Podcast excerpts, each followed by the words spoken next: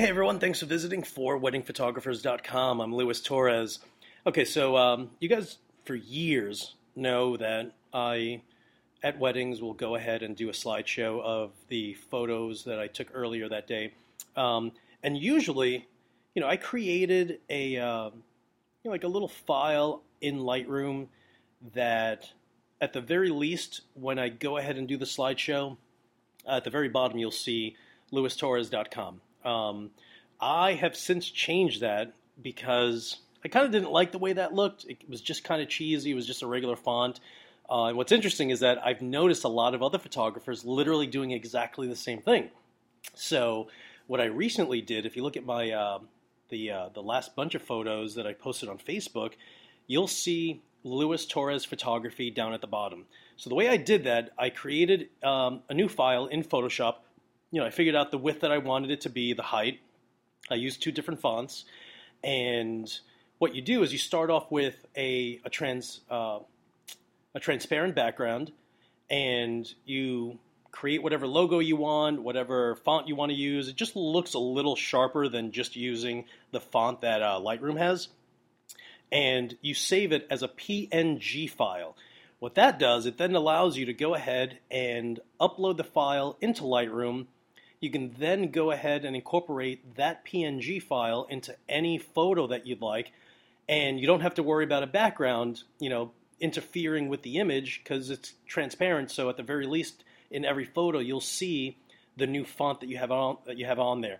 Um, it's something that I recently learned how to do. Um, I kind of never really understood PNG, and there are tons of, uh, literally tons of other ways that you can go ahead and manipulate Photoshop to create your uh, your logos, and you know. But that's just one thing that I've that I recently did. Um, so if you're using Lightroom and when you're uploading the photos to photo, to Facebook or if you're doing a slideshow, you're always better off creating your own name, whatever you know. I, am going under Luis Torres Photography, so the Luis Torres is one font. The photography is another font. It's a bold font, and you know, again, like I said, you know, I figured out the the height and width that I wanted it to be, and now when I have the slideshow, it's easy for the brides or for the guests at, at, at the very least see you know the, the the name on every single photo.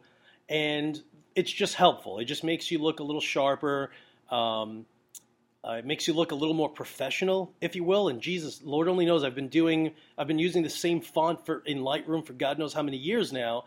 And you know, just a few weddings ago i decided you know I, I need to figure out how everyone else does it and i just did some research and found out that everyone uses uh, transparent backgrounds. They save it as PNG files. They upload it to Lightroom, and whammo, that's it. It's on there. Um, you can create it yourself, which is super easy to do. If you want to start going into logos, that's a different story. You know, there's only so much that I can do. I have no idea how to create a logo. But if you know how to create logos, call me. I may hire you to go ahead and create a logo for me because I've you know, every once in a while I'll, I'll see a photographer with a really cool logo, and I'm just like, oh, should I start doing a logo? Nah, maybe not. Uh, but once in a while, I actually, uh, I actually consider it. As a matter of fact, if you go to kensingtonwells.com, you'll see that uh, the super awesome Cassie from uh, from Calgary, Canada, actually created that one for me, um, which I will at some point rebuild that website again, and uh, but that's just going to be for corporate headshots and things like that. So, but if you're into logos, you know, definitely something that you can do. Save them as PNG files. It'll end up making your work look a little sharper. Um, and if there's one thing in this business, you always have to try to step your own game up a little bit. I think I did by just a hair. Even if it's just a hair, it's a little better than what I had before, and that's always awesome to do. Um, but yeah, if you can, you know, stay away from using the fonts that are found in Lightroom.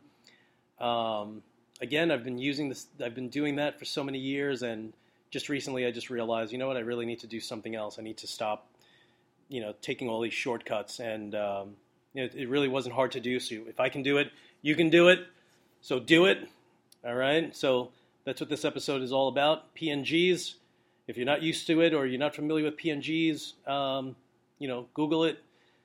go to YouTube, watch a few tutorials. That's how I learned how to create the PNG and followed some other some guy who creates logos, and I basically did what he suggested, and uh, and that's it. So if you look at my recent wedding photos on Facebook, you know you'll see uh, Luis Torres photography uh, at the bottom of every photo, and uh, and it's super easy to do. So definitely do it. It's definitely uh, at the very least a step in the right direction, and that's more important than anything else is making sure that you're always stepping yourself up uh, and your game up by you know a little more than where you were yesterday.